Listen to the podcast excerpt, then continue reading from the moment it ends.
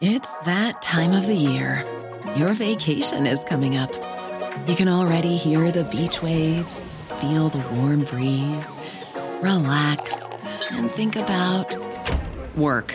You really, really want it all to work out while you're away. Monday.com gives you and the team that peace of mind. When all work is on one platform and everyone's in sync, things just flow. Wherever you are, tap the banner to go to Monday.com.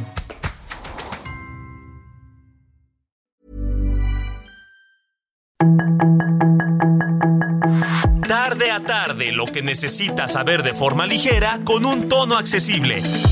Solórzano, el referente informativo.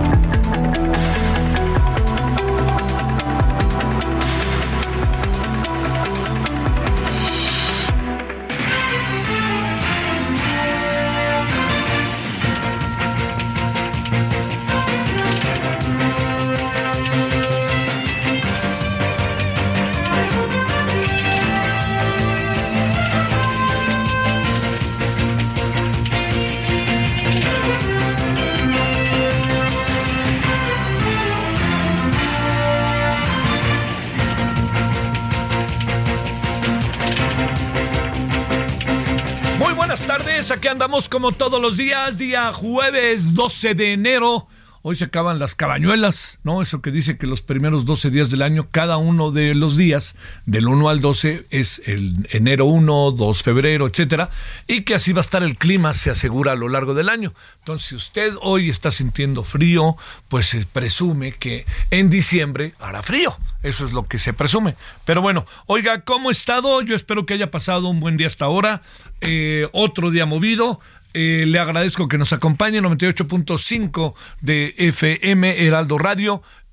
Saludos a Guadalajara 100.3, Monterrey 99.7, Istmo 106.5, La Laguna 104.3, Oaxaca 97.7, Tampico 92.5, Tuxtla Gutiérrez 88.3, McAllen, Texas 91.7 FM HD4, Brownsville, Texas 93.5 FM HD4, Chilpancingo, Guerrero, cercano ahí también se alcanza a escuchar en algunos centros turísticos importantes, Taxco, Acapulco, etcétera. Estamos en el 94.7 y Yucatán 96.9 y le agradecemos que nos acompañe. En nombre de todas y todos, servidor Javier Solórzano, le decía buenas tardes. Fíjese que el día de hoy, hay dos asuntos ahí que pasaron. Los dos los vamos a abordar. Uno tiene que ver con que se ha desplazado desde esta mañana a la Guardia Nacional al metro. Es una gran cantidad de interpretaciones las que obligan a ver lo que se ha dicho, lo que se ha decidido. Una de las cuestiones a atender es que se presume, esta es la hipótesis del gobierno, que hay un conjunto de irregularidades e incluso, lo digo yo, no lo dice el gobierno, incluso podría haber sabotajes, así se interpreta, no lo dice el gobierno, lo dice servidor. Y entonces, ¿qué quiere decir con todo eso? Pues que simple y sencillamente estamos ante algo que podría ser algo muy fuerte, que habría factores externos, hablo de personas que estarían buscando la manera de perjudicar al metro, ¿no? Su funcionamiento, etcétera, etcétera. Ya, esta es una hipótesis, más bien es una teoría que traía ya la señora Sheinbaum. ¿Recuerda usted lo que dijo la señora Sheinbaum hace algunos días? La señora Sheinbaum dijo con toda claridad. Dice, hay gente que quiere, que habla que está perjudicando al metro. Lo dijo así. Lo que ha venido pasando con todo esto, yo creo que adquiere una dimensión que es muy importante atender. Una de las razones por las cuales es muy importante atender todo esto es porque estamos partiendo de que el problema del metro no tiene que ver con su mantenimiento, no tiene que ver con el presupuesto, no tiene que ver con nada de ello. Tiene que ver simple y sencillamente con que alguien lo está tratando de perjudicar al sistema de transporte colectivo. Ese es el punto de partida. Y cuando le digo que ese es el punto de partida, yo le diría que es un punto de partida en donde resulta que los ciudadanos no son los que padecen las víctimas. La víctima es el sistema del transporte colectivo del metro, el que lo dirige y, por supuesto, la señora Claudia Sheinbaum. Y yo creo que este es un punto de partida, créame, me parece que bastante básico. Y cuando digo básico, le diría yo, cuando digo básico, lo digo incluso de una manera muy crítica, ¿no? O sea, no puede ser posible que andemos nosotros pensando que el problema del metro, pues es pobrecita jefa de gobierno y pobrecito sistema de transporte colectivo, cuando hay evidencias de cosas que han pasado. ¿Usted cree que puede haber algo extraño respecto a, digamos, un factor externo o de funcionamiento en función de lo que pasó el sábado pasado? ¿Usted qué cree? O le diría otra cosa, también ahí como para considerar. En la línea 12, ¿es alguien que quiso perjudicar al metro o porque hicieron mal el metro? O el incendio que se dio a mediados del año pasado, ¿no? En una de las instalaciones del metro. O los innumerables incidentes que se queman las llantas y todo eso. ¿Usted cree, le pregunto, usted cree que eso podría, podría ser un asunto que lo que se pretenda sea perjudicar o que haya sabotaje, pues digámoslo con todas sus letras, detrás de todo esto que estamos cotidianamente viendo? Yo le diría que ver las cosas así, insisto que es muy básico. Porque entonces se pierde la autocrítica, ¿no? ¿Qué fregados, le pregunto yo, qué fregados anda pasando? Cuando se lo planteo, créame, con toda sinceridad, ¿qué fregados anda pasando en el metro? Ahora resulta que pues el metro está siendo sujeto de sabotajes o cosa parecida. ¿Por qué? Para eso llevan a la Guardia Nacional. La llevan para estar atenta, a ver si no se lleva algo, no pasa algo, etcétera, etcétera. Y diría algo más al respecto. Todo esto se suma junto con algo que llama la atención, que es con todos los elementos de seguridad que hay en la Ciudad de México, ahora resulta que mandamos a la Guardia Nacional al metro. ¿No van armados? Pues claro que no van a ir armados, por favor, no, imagínense nada más. Pero ahí está ya la Guardia Nacional en el sistema de transporte colectivo metro. No sé qué piense usted. Me sorprende también que hace muchos años la señora Claudia Sheinbaum se oponía a la militarización de todas. Y ahora ella se encarga de, en algún sentido, militarizar. No, es que es la Guardia Nacional, perdóname. La Guardia Nacional están pretendiendo que sea parte de la Secretaría de Defensa Nacional. Acuérdense que traemos ahí un litigio que no acaba de resolverse del todo. Bueno. Ese es uno de los asuntos que yo creo que hay que revisar y ver. Lo vamos a ir al detalle con especialistas. Segundo asunto, que me parece que también vale la pena como colocar, si me permite usted, bajo esta máxima que me gusta mucho de focos rojos. La respuesta hoy del presidente al tema de la tesis de la ministra Yasmín Esquivel es una respuesta en que sigue el presidente evadiendo, pasando a segundo plano, no le está entrando o tiene otra percepción de lo que pasó con la tesis. A ver, ¿puede la UNAM o no quitarle a una estudiante o a un estudiante el título por razones como las que hoy están en la mesa respecto a la posibilidad, bueno, a que el 90% de la tesis se plagió? ¿Puede o no la UNAM hacerlo? En términos técnicos, no. Ahorita vamos a entrarle al tema, ¿eh? La UNAM no lo puede hacer. Entonces, el presidente lo que hace es dirigir, mueve el asunto, lo mueve hacia, ¿no? Hacia el problema que tiene en este momento otras instancias. Y el presidente dice, en el fondo, no hubo, eso es lo que acaba diciendo el presidente, no hubo plagio alguno. Ese es lo que acaba diciendo, porque luego nuevamente echa por delante a los conservadores y todo este. Entonces, este es un asunto para revisar. ¿Por qué? Porque usted podrá decir, bueno, ¿por qué la UNAM no actuó? Pero si la UNAM ya actuó, ¿qué es lo que quieren que haga ahora la UNAM?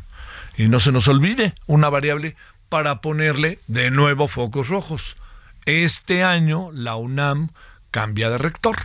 Le toca su turno cada 4 años, o este año Enrique Graue deja la rectoría ahí en Ciudad, donde está la rectoría en Ciudad Universitaria. Entonces, cuando esto se lo planteo, es que hay una hay un conjunto de circunstancias que no se pueden soslayar. Y a mí me parece que si se coloca, ojo con esto, en este momento, ¿no? Si se coloca como un tema único, ¿no? Que la UNAM no le entró al asunto y vean ustedes cómo se hizo un lado y las caricaturas que yo he visto por ahí están diciendo que la UNAM no abordó el tema, y es que sí lo abordó.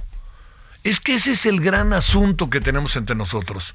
Muchos temas se abordan y se trabajan, pero llega la mañanera y la mañanera verdaderamente los noquea, ¿no? Y habla el presidente como si eso hubiera pasado cuando hay una realidad paralela que muestra que no pasó o que pasó de otra manera. Entonces, yo le diría, para el presidente es muy fácil arremeter contra la UNAM. Pues facilísimo, ¿no? Pero yo me pregunto, ¿por qué arremete contra la UNAM? Es que se hizo de los neoliberales y conservadores.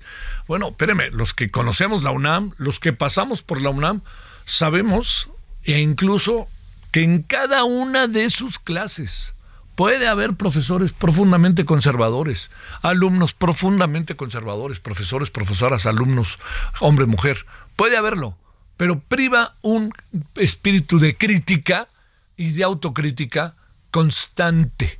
Ve usted quiénes dirigen las carreras, ve usted quiénes son la planta de maestros, véalo usted. Ahora, pasan cosas como lo que sucedió con la dirección de tesis de la maestra Rodríguez Ortiz. Pues sí, pasan, y han de pasar muchas cosas más. La universidad no es perfecta. Pero agarrar a la universidad en el centro, arremeter contra ella, solo porque se demuestra que hay una ministra cercana al presidente que todo indica plagió 90% su tesis, y por eso le vamos a dar con toda la UNAM. Y por eso vamos a decir que son conservadores. Bueno, entonces nos quedamos callados y está bien que la señora plagie el 90%. Y ya, háganos un lado, ¿no? No se vaya a enojar el presidente, no se vaya a molestar el presidente. Yo creo que no va por ahí. Y me parece que la gente que está cerca del presidente le tiene que hacer ver esto. Porque como va a haber cambio de rector, van a tratar de meter el acelerador por ahí. Y yo creo que tenemos que entender... las instituciones colegiadas significa... que lo dirige, se decide en torno a ellas a través de la colectividad que está en estas instituciones, y esa colectividad tiene representantes. Entonces no levanta la mano el rector y el rector dice esto es así y así, si les parece bien, y si no, también. No es así, es que no es así. El asunto es este. Las instituciones tienen representantes y los representantes se manifiestan en torno a lo que hablan con sus representados, pero sobre todo en función, se les elige también por sus capacidades. Lo que se dijo el día de hoy, lo que ayer se dijo de la FES Aragón, lo que se dijo de la UNAM respecto a la tesis, creo que nos marca un antes y después ya. ¿Por qué razón? Porque, porque además algo que es muy, muy, muy inquietante es que se dijeron cosas de parte de la ministra que están en este momento se está demostrando que no son ciertas.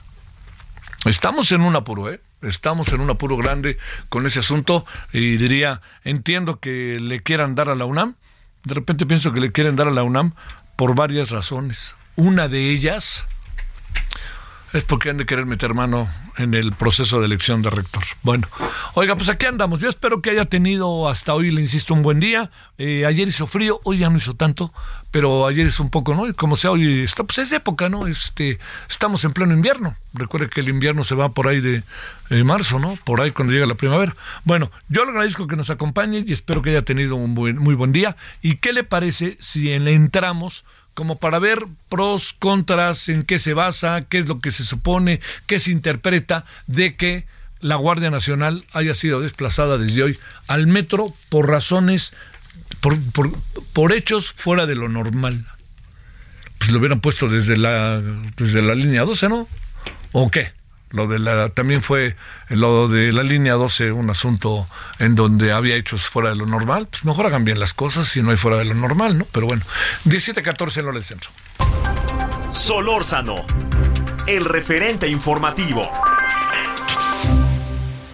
Oigan, amigos del Heraldo Radio, ¿sabían que más de 30 millones de personas guardan sus ahorros en casa? Y eso es muy peligroso. Aparte de que aumenta el riesgo de pérdidas y robos, tu dinero va perdiendo valor por la inflación. Es mejor una institución confiable y regulada que pague buenos rendimientos.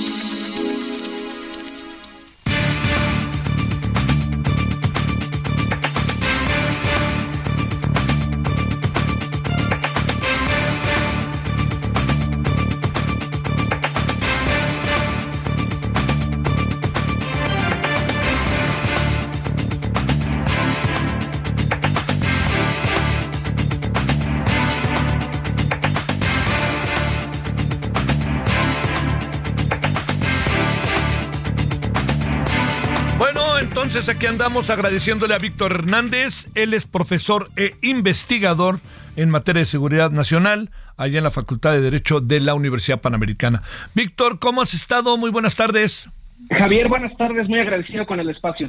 ¿Qué leemos? ¿Qué interpretas? ¿Por qué se mete a la Guardia Nacional al metro por hechos fuera de lo normal? Las declaraciones de la jefa de gobierno han sido muy ambiguas. No hay, al menos de boca de la regente de la Ciudad de México, ninguna declaración concreta de sospechas de sabotaje o de terrorismo en las instalaciones del metro. Llama de entrada la atención la cantidad de elementos que se despliegan. Se anuncia el despliegue de más de 6,000 elementos que no entendemos si estaban de reserva. ¿Por qué no se han desplegado otras partes del país donde sí tenemos crisis muy evidentes de violencia, como lo es Guanajuato o como lo fue Sinaloa? Recordarás que después del Culiacanazo 2.0 que acabamos de vivir, el gobierno federal anunció solamente el despliegue de 130 elementos para reforzar la seguridad en Culiacán. 130 elementos, para ponerlo en perspectiva, es poquito más que una compañía, es una tercera parte de un batallón. Entonces nos explica qué hacían estos 6,000 elementos detrás cuando estamos viviendo máximos históricos de homicidios, y tampoco queda muy claro cuál va a ser su función en el metro. Si se cae un andén, van a dispararle al andén, o cuál es su rol, van a estar patrullando las vías o prevenir ciertos delitos como el acoso sexual o el trabajo de carteristas. No queda muy claro cuál es el propósito de este despliegue. A ver, déjame plantearte, dicen que no van armados. ¿Esto te dice algo, no te dice algo o qué? Me parece un acierto el que no vayan armados. De hecho, en general, el personal de la policía bancaria que cuidaba las estaciones del metro tampoco iban armados, porque en esas distancias tan cortas, la misma lógica impera, por ejemplo, en centros penitenciarios. Es mucho más fácil que te desarmen, y en ese sentido me parece una decisión prudente no tener a personal con los fusiles FX ahí caminando por los andenes. Pero, por lo que vemos de estas primeras imágenes del operativo que ya inició hoy en la tarde, solamente llevan sus toletes, llevan sus macanas, y yo insisto nuevamente, si lo que la jefa de gobierno teme es un atentado o un sabotaje, ¿cómo van a reaccionar estos elementos que solamente traen una macana o su tolete? Para poder operar bajo este supuesto, ¿no?, de que las fallas en el metro están siendo provocadas por personas, lo que necesitaríamos no son 6,000 soldados genéricos disfrazados de policías, sino peritos expertos en explosivos. Las Fuerzas Armadas, por ejemplo, el interior del Cuerpo de Fuerzas Especiales, tienen algunos especialistas en antiterrorismo, en explosivos, pero es personal muy especializado, ¿no? No deben ser más de 3 o 4 docenas de elementos los que tienen ese conocimiento en el gobierno mexicano, y me haría más sentido desplegar a esos elementos en un operativo especial en lugar de tener a 6,000 haciendo patrullajes al azar. Hechos fuera de lo normal. ¿Qué interpretas, Víctor, por ese concepto, fuera de lo normal? A ver, en el marco de los incidentes que hemos visto de las estaciones del metro, lo único que puedo pensar es una sospecha de sabotaje, ¿no? Que algunos de los incidentes vengan provocados por personas, por organizaciones criminales o por adversarios políticos, y en ese sentido reitero, la forma de hacer ese tipo de patrullaje ante la amenaza de un atentado no es masivo, sino que es quirúrgico, tiene que ver con los equipos antiterrorismo, que insisto son muy pequeños, y están específicamente al interior de la Sedena. La PGR también tiene áreas de antiterrorismo. Insisto, si se encuentran los militares a una persona que está plantando una bomba, ¿qué es lo que van a hacer? Nada más le van a golpear con el tolete, o cuál va a ser la reacción, cuál va a ser el protocolo si esto en verdad ocurriera. A ver, entiendo la razón por la que la jefa de gobierno hace esto, es la misma táctica de la Cuarta Transformación de tratar de replicar el prestigio de las Fuerzas Armadas en áreas donde usualmente no han trabajado. Pero lo que estamos viendo en el metro son problemas de falta de mantenimiento que no se van a resolver en un día. Incluso aunque hoy se dedicara todo el presupuesto de la Ciudad de México al metro, no son enchiladas, son mantenimientos y son reestructuras que toman años en hacerse, precisamente porque es infraestructura de muchos kilómetros y de mucha complejidad técnica. Oye, a ver, déjame plantearte un asunto final. Hay hora de entrada, pero no se plantea cuánto tiempo estará la Guardia Nacional. Fuera de los hechos, fuera de lo normal, esa palabra que siempre me asusta a mí, que se llama normal, que es normal. Te pregunto, ¿habría es un hecho fuera de lo normal como para tener que meter a la Guardia Nacional el accidente del sábado pasado, de hace 12 avos en el metro? Si la hipótesis que lleva a la jefa de gobierno a tomar esta decisión es que se trata de terrorismo o de sabotaje, me hace sentido pedir el auxilio de unidades federales. Ahora, digamos, eso en términos muy genéricos, pero si hablamos específicamente de la Ciudad de México, la Policía de la Ciudad de México es el segundo cuerpo armado más grande del país después del Ejército Mexicano. Es decir, la propia Policía de la Ciudad de México tiene el capital humano y tecnológico para administrar esta situación. Es decir, no veo por qué hubiera necesidad de traer 6,000 elementos más cuando sí urgen en otras partes del país, porque en otras grandes crisis, en Guanajuato, ahora en Zacatecas, los despliegues que ha hecho el gobierno federal han sido minúsculos. Una compañía, dos compañías, ¿no? Despliegues de 100, 200 elementos para las crisis. Yo supongo que estos 6,000 elementos los están sacando del primer cuerpo de ejército, aquí del Campo Marte, que pues sí, siempre están ahí picándose los ojos y qué bueno que pongan esos elementos a trabajar. Pero si no tenemos una hipótesis concreta, si la jefa de gobierno ni siquiera le puede poner nombre al delito que se está persiguiendo, pues no puede haber judicialización, claro. Incluso que detengan a alguien no va a pisar la cárcel. O sea, ahí hay un problema de inteligencia y de comunicación con la Fiscalía de la Ciudad de México. Sí. Oye, además hay otra cosa, pues somos la ciudad en el país con más policías. Así es, y además con una policía de alta sofisticación técnica. El C5 es orgullo y es un mecanismo muy eficiente para coordinar muchas acciones policiales. Muchas otras policías metropolitanas quisieran tener el presupuesto y el equipo que tiene la Ciudad de México, y además hay que entender que el problema de poner a los militares en este contacto ciudadano es que ellos no están acostumbrados a lidiar con esos roces que se tienen cotidianamente con la ciudadanía. Si una persona se pone a grabar, empieza a increpar a un guardia nacional, que hay que recordarlo, es un soldado. La Guardia Nacional son soldados disfrazados de policía. El soldado está acostumbrado a tener obediencia. El soldado da una orden y se le obedece como palabra de Dios. Si un militar se defiende o tiene un exabrupto por este tipo de roces que tiene con la ciudadanía, el policía bancario normalmente en el metro, vamos a tener incidentes de uso excesivo de la fuerza, ajá, de abuso de derechos humanos, porque los militares en su cultura institucional no están acostumbrados a esto, cosa muy distinta que hace el policía. El policía sabe que el delincuente busca provocarlo, porque si yo te provoco y me pegas y me dejas una lesión, me van a revisar en el MP cuando esté yo detenido y me van a dejar libre por uso excesivo de la fuerza.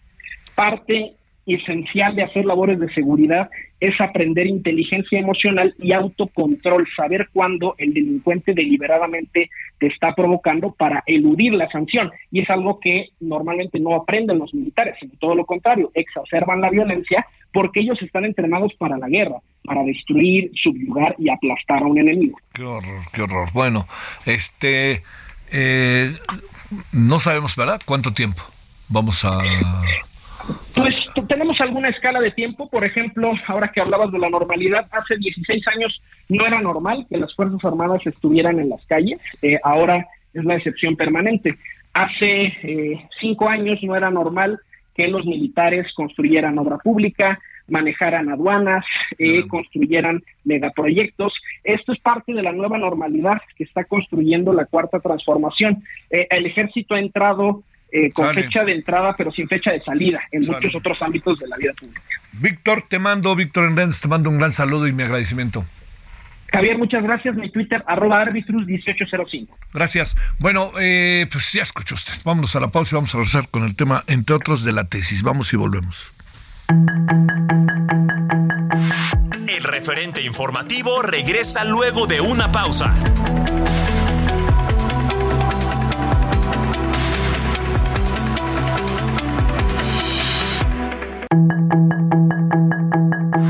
Estamos de regreso con el referente informativo.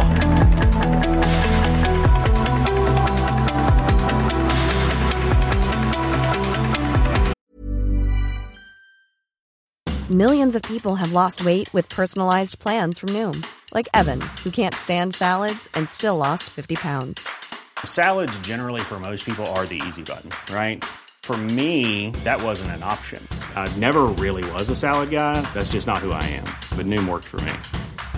Get your personalized plan today at Noom.com. Real Noom user compensated to provide their story. In 4 weeks, the typical Noom user can expect to lose 1 to 2 pounds per week. Individual results may vary.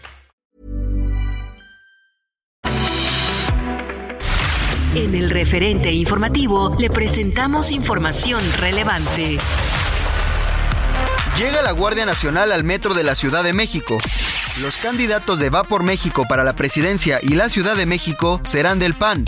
El Partido Verde se suma a Morena y al PT en busca de la gubernatura del Estado de México. Aseguraron 2 vehículos relacionados con el atentado al periodista Ciro Gómez Leiva.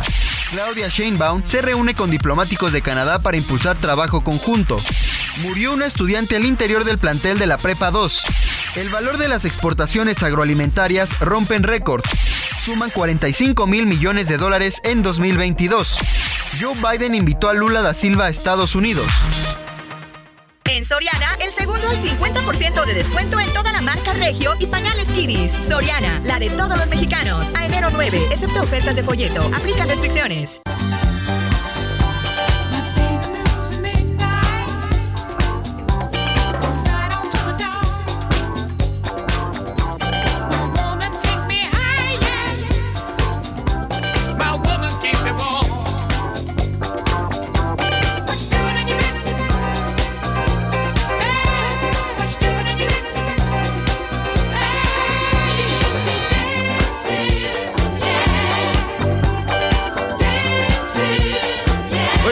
Supuesto, cuando digo por supuesto es porque imagino que por lo menos así de mi generación para abajo, que será treintañeros, cuarentañeros, pues saben muy bien quiénes son los Bee Gees, ¿no?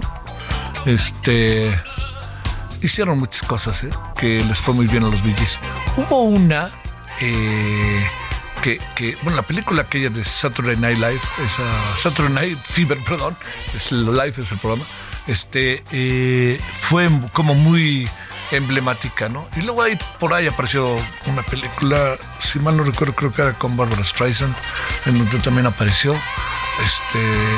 Luego apareció, pero era un grupo muy famoso de los hermanos G. Estamos escuchando You Should Be Dancing, Tú Seguramente Bailarás, debido a que un día como hoy, pero el 2003, falleció Maurice Gibb, bajista y vocalista de dicha agrupación. La familia, ¿no? Hizo un gran trabajo musical y además con voces que siempre me preguntaba yo cómo alcanzaron esos tonos, ¿no? Bueno, 17:33 en la hora del centro. Oiga, el presidente Biden invitando a Lula. Hay que tomar en cuenta eso, allá a Estados Unidos. No solamente es la invitación, es el significado, el simbolismo de la invitación. Muy bien. 17:33 entonces.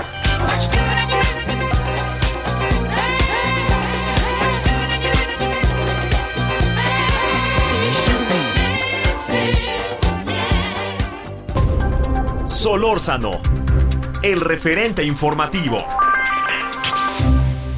En Soriana, el segundo al 50% de descuento en medicina ética. Soriana, la de todos los mexicanos. A enero 16, aplica restricciones, evita automedicarte. Consulta a tu médico.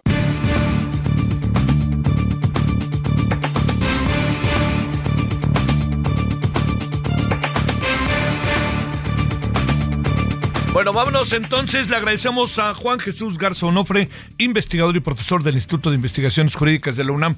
Juan Jesús, muchas gracias. ¿Cómo has estado? Querido Javier, qué gusto saludarte, todo bien ya, acabando la semana, por fortuna. Por fortuna, para ser la primera estuvo como muy ruda, ¿no?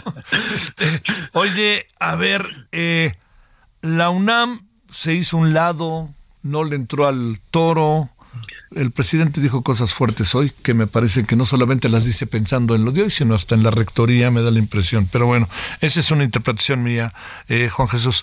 Te pregunto, ¿hasta dónde llega la capacidad de acción de la UNAM en un escenario como el que tenemos respecto a la tesis 90% plagiada?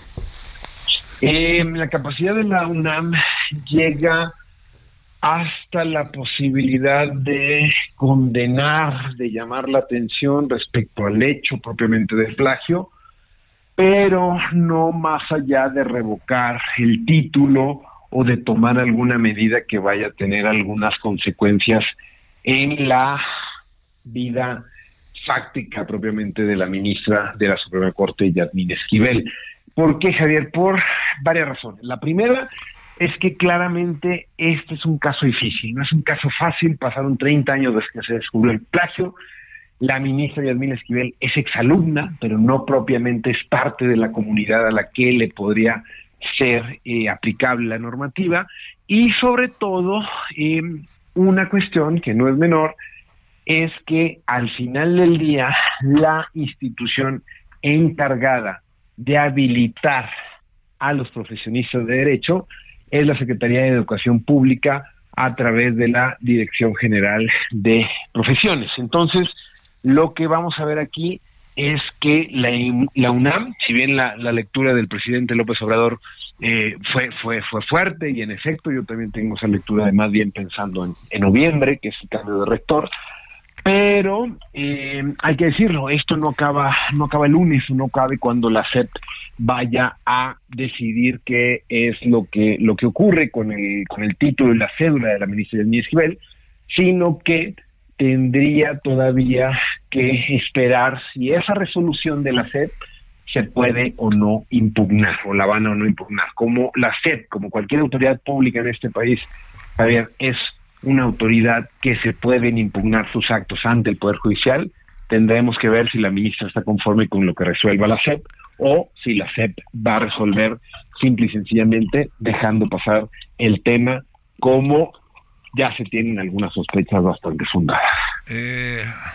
Hoy se insinuó algo al respecto, ¿no? Como que la SEP no va a entrar.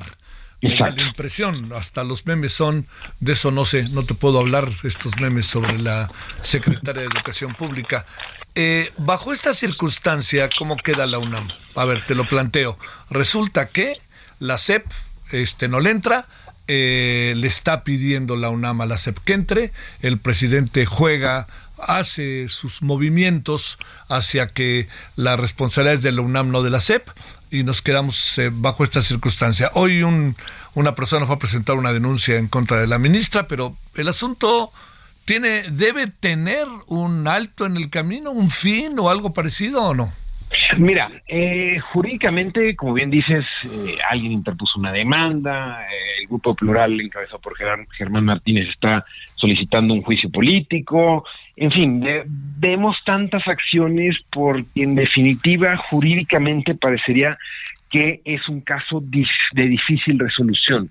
No de imposible, pero sí de difícil, y sobre todo sí implicaría muchísimo más tiempo y distintas instancias. Alguien tiene que tener una resolución firme al final. Si no va a ser la UNAM, si no va a ser la Secretaría de Educación Pública, tarde que temprano tendrían que ser los propios tribunales. En el momento en que los únicos que pueden echar abajo un acto administrativo, pues es el Poder Judicial. Entonces, por más paradójico y absurdo que parezca, tarde que temprano, incluso la propia Suprema Corte, una vez que pase por distintas instancias en locales, en federales, etcétera, etcétera, podría conocer sobre el caso de la tesis plagiada. Pero dicho esto, estimado Javier, en definitiva, creo que, y pensándolo mucho y pensándolo desde distintas ópticas, sí. Una solución a este tipo de problema que estamos enfrentando es de corte político, es de corte ético, es de que la ética de la ministra está en entredicho, que ella misma dé un paso para atrás. Esa sería, en mayor o menor medida, una alternativa, o una salida política es que la presión, es que sus colegas ministros, para evitar que se siga mermando la legitimidad de nuestro máximo tribunal, inviten, hablen, hagan algún tipo de acción para que la ministra tarde que temprano pueda o pedir licencia en lo que se resuelve, o bien, de una vez por todas, ya dejar su lugar.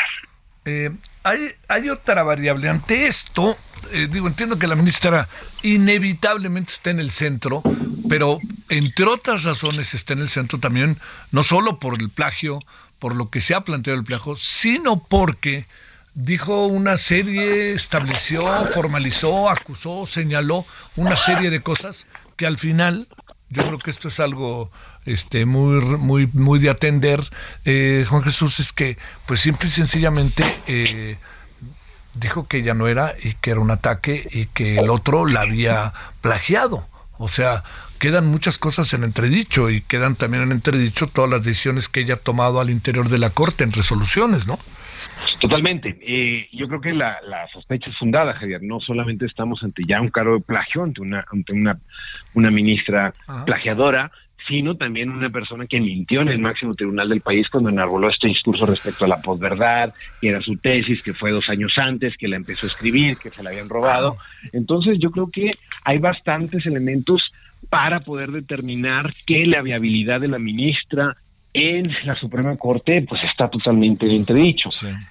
En tal sentido, apelando a la ética, apelando a la nueva moralidad pública, tal, en definitiva creo que el tema no hay que soltarlo, el tema no va a acabar el lunes en la SEB, el tema no se va a ir a tribunales, creo que ese es el pronóstico, creo que hay que saber en mayor o menor medida que sí estamos teniendo este problema en la remoción de un ministro de la Suprema Corte, fue porque esta persona nunca debió de haber llegado a ese lugar. Desde la designación hay un problema y que hay que reflexionar como gremio, como sociedad, como país, saber quiénes son las personas que nos juzgan. Hay que poner muchísimo más lupa para evitarnos la pena, para evitarnos este tipo de bochornos cuando ya surgen 30 años después este tipo de barbaridades. No lo digo en un tono como de depresión, que quede claro, pero ¿no te da la impresión de que podríamos estar ante un escenario en que termine por no pasar nada? Podríamos, Javier, podríamos, sí, no comparto tampoco el fatalismo, ni la depresión, ni mucho menos, pero a mí sí me queda claro que necesita existir todo un contexto de exigencia pública, de sociedad, de academia. Hoy se pronunciaron los colegios y las barras de abogados, pero sí las principales instituciones involucradas parecería que se siguen escurriendo y no siguen tomando una determinación firme. En definitiva, sí parecería que esta señora va a terminar sus 15 años como ministra, va a terminar su pensión y se va a terminar olvidando el caso. En ese sentido, Javier, yo sí creo que vale la pena llamar la atención sobre esto. Sobre Yasmín Esquivel, ya existe una clara sospecha en el gremio de que esta persona no es de fiar. Esto que en el gremio importa de las relaciones públicas, de lo que al final es uno de dónde proviene, de qué universidad más, y Yasmín Esquivel ya va a vivir con eso.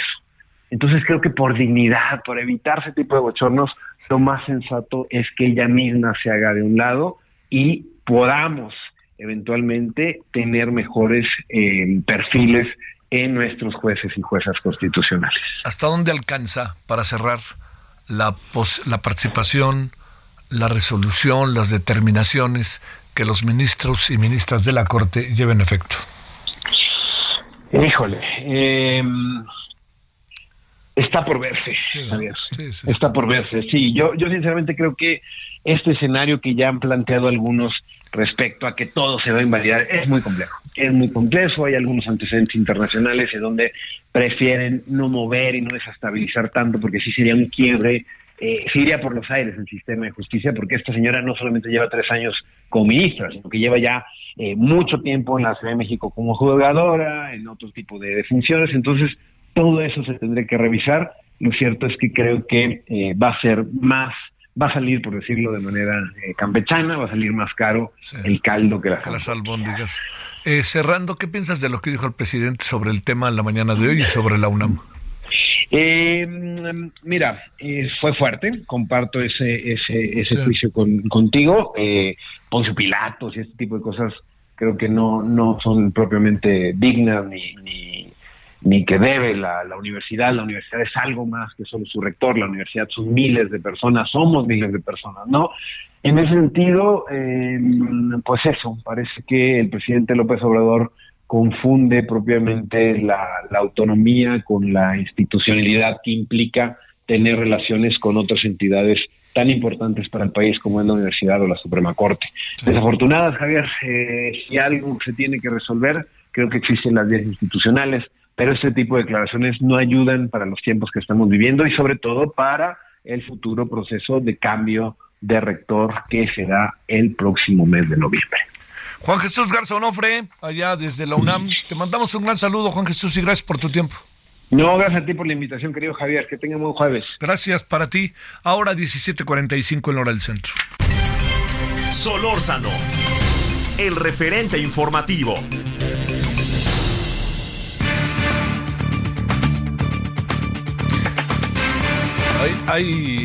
Hay dos asuntos que han llamado mucho la atención respecto al tema de del narcotráfico, y los dos tienen que ver con el Cruz Azul. Uno, la fiesta que organizó infantil el Cata Domínguez, defensa central del Cruz Azul, un jugador muy cumplidor, si nos atenemos a estos conceptos que luego se utilizan para hablar del fútbol. Y el otro es Norma Palafox, que es centro delantero del Cruz Azul, nueva, la acaban de contratar, que ha hecho también, no una apología ni cosa parecida, pero ha confesado que le gustan los narcocorridos, y se ha puesto a cantar en Twitter, en su página, pues algunas de las canciones de Joaquín Guzmán Loera. ¿Qué pensar de esto? Es un asunto para darle vueltas. Ayer le dimos vueltas en la noche y he escuchado muchas opiniones. Y pues sigamos sumando, ¿no? Nos trata como de señalar, per se, a los personajes referidos. Pasa como por otras instancias. Todo esto forma parte de la cultura de masa que nos está rodeando. Y ahí también en las redes está apareciendo un reto que a lo mejor usted ya sabe de él. Se llama "El que duerme al último gana". Ahora le vamos a contar, le va a contar nuestra invitada, la psicóloga Zaire Monter, especialista en trastornos socioafectivos, que nos diga exactamente qué es este llamado reto viral, pero sobre todo qué piensa de él y qué anda pasando, ¿no? Bueno, Zaire, te saludo con mucho gusto. ¿Cómo has estado? Hola, Javier, mucho gusto, gracias. Gusto en saludarte. A mí, y dábamos todos esos antecedentes para, de plano, sin darle más vueltas, preguntarte qué significa "el que duerme al último gana". Por supuesto, mira, te cuento que se trata de un reto viral que principalmente está circulando en la aplicación de TikTok. Es una aplicación que sabemos que tiene mucho auge en todas las edades, pero particularmente en niños y en jóvenes. Y algo que está sucediendo es que ocurre un reto en el cual es muy importante que podamos prestar atención a las señales para que no participen en esta situación que pone en riesgo la vida de los jóvenes. Muchos menores de edad están participando y consiste en que tomen un ansiolítico, en particular el clonazepam, que es una benzodiazepina que genera adormecimiento, disminuye el ritmo cardíaco, puede alterar la frecuencia también en cuanto a la respiración, y es algo que tenemos que estar muy alertas de que no estén consumiendo, porque al consumir esta sustancia sin una prescripción médica y sin supervisión, está generando que se pongan en riesgo los chicos al retarse a ver quién aguanta más tiempo despierto. Uh-huh. Oye, ¿es chicos o chicas? ¿Es indistinto? Es indistinto. Los jóvenes de manera indistinta pueden ser niñas, niños, adolescentes. En general está ocurriendo particularmente en las escuelas, y ahí tendríamos que preguntarnos, Javier, ¿de dónde lo están consiguiendo también? ¿Qué anda pasando que llegamos a esto? ¿Qué presumes, Aire? Mira, te comparto que a partir del periodo pandémico que hemos vivido, también ha habido un auge respecto a la salud mental. Se ha normalizado un poco más la concepción de que podemos acudir con un psicólogo o con un psiquiatra, y esto genera que haya una mayor cantidad también de reconocimiento sobre la necesidad de tal vez un tratamiento psicofarmacológico. Pero si no se tiene la debida atención y no se están teniendo los cuidados por parte de los adultos responsables respecto a dónde están estas sustancias y estos fármacos, entonces puede ser que alguno de los de la comunidad escolar lo lleve y lo comparta con sus compañeros pensando que es divertido este tipo de efectos. Oye, ¿Qué sabemos de las consecuencias de esto? Mira, es importante que podamos estar muy atentos porque esto puede generar, como te mencionaba, que haya una disminución en el ritmo cardíaco, que la frecuencia respiratoria también disminuya, que haya algún mareo, que haya algún tipo de accidente en el cual los chicos puedan estar en riesgo físico porque hay una pérdida de la conciencia, puede haber también afectaciones a nivel de memoria. Y esto también genera que tengamos mucha atención porque las benzodiazepinas generan adicción. Es muy importante que tengan supervisión médica precisamente cualquiera que las consuma porque se genera una dependencia. Híjole, ese es el asunto. ¿Se pueden conseguir en cualquier lado o no? Estos fármacos, y por eso te preguntaba hace un momento, tenemos que cuestionarnos de dónde lo están consiguiendo porque son medicamentos controlados, requieren de una receta médica. Por lo tanto, precisamente también hablaríamos de lo ilícito para poderlas conseguir. Claro, esa es la otra parte.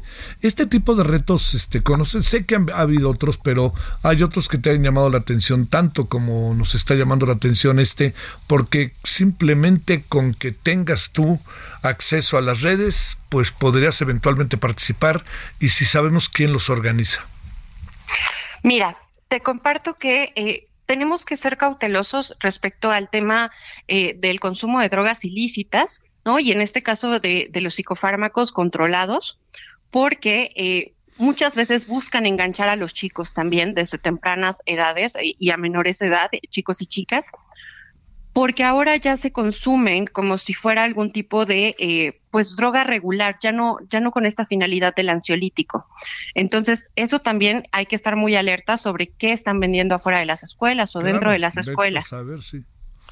Por supuesto. Y respecto a los retos, lo que me mencionabas, Javier, estaba también mucho en auge el tema del reto de la ballena azul, en donde tenían que irse autolesionando y haciendo retos que ponían en riesgo su vida y las de otras personas. Uh-huh. Y también en particular el reto de la asfixia. Ya hablábamos de niños que fallecían incluso de 10, 11 años por intentar jugar y asfixiarse y perdían el conocimiento y finalmente fallecían. Uh-huh. Oye, cuando hablamos de estos retos, uno entiende que son, pues, todo aquel o aquella que tenga acceso a las redes le puede entrar. Pero te pregunto, aquí se concentra, sabemos de nombre y apellido de personas, de cosas que hayan pasado, ¿qué ganas con el reto? Ganar. Mira, aquí es muy importante que podamos recordar que particularmente en la adolescencia y en la infancia no hay tanta conciencia sobre límites o esta idea de hasta dónde, ¿no? Uh-huh. Que tanto es tantito. Uh-huh, claro. Y al final la iniciativa y la motivación principal es la pertenencia. Entonces, no solamente aquellos que están en redes sociales pueden tener acceso a esto, porque al final basta con que uno informe al resto y uno tenga acceso a redes sociales y recordar la importancia sobre el civismo digital y la prevención de cualquier tipo de violencia y cuestiones cibernéticas, ¿no? Y la supervisión de los padres, porque si no se informan y si no se les previene respecto a este tipo de situaciones que los pueden poner en riesgo, hay un contagio colectivo, digamos, en la intención de pertenecer y de participar. Sí, híjole. Bueno, pues ¿y qué sabemos? ¿La autoridad puede hacer algo o cómo funciona todo esto? Mira, la policía cibernética se encarga de estar registrando los casos y solicita que los padres puedan reportar cualquier tipo de incidencia. Uh-huh. Ha habido más de 500 incidencias reportadas, sin embargo, esto no nos indica que sean las únicas, ¿no? Más bien que muchas veces hay el desconocimiento de esta entidad que también pertenece a las posibilidades que tenemos y alertar de inmediato, por supuesto, a la seguridad ciudadana para poder hacer algo al respecto, ya que incluso pueden requerir de hospitalización, porque tampoco está habiendo una regulación en la dosis que están consumiendo. Uf, bueno. Oye, pues, Zaire, te estaremos siguiendo y hablando contigo para no dejar pasar este asunto por ningún motivo, y te agradecemos mucho que hayas estado con nosotros. Al contrario, Javier, gracias a ustedes. Gracias, muy buenas tardes. Gracias, Zaire Monter. Este asunto de exactamente se llama el que duerme al último gana. ¡Wow! Bueno, vámonos, oiga, al ratito, a las 21 horas en hora del centro. Le recuerdo que estamos ahora entre 21 y 22:30 horas en hora del centro. Tendremos este tema tendremos el tema de Va por México y Presidencia, tendremos además Guardia Nacional y Metro, y tendremos la presencia de Alejandro P. Pásela bien, ahí nos vemos al ratito. Adiós.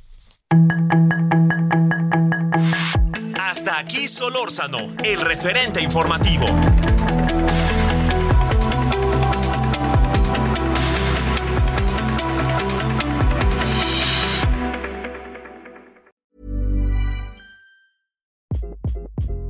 Hi, this is Craig Robinson from Ways to Win, and support for this podcast comes from Invesco QQQ, the official ETF of the NCAA. The future isn't scary, not realizing its potential, however, could be. Just like on the recruiting trail, I've seen potential come in many forms as a coach. Learn more at Invesco.com/QQQ. Let's rethink possibility. Invesco Distributors, Inc.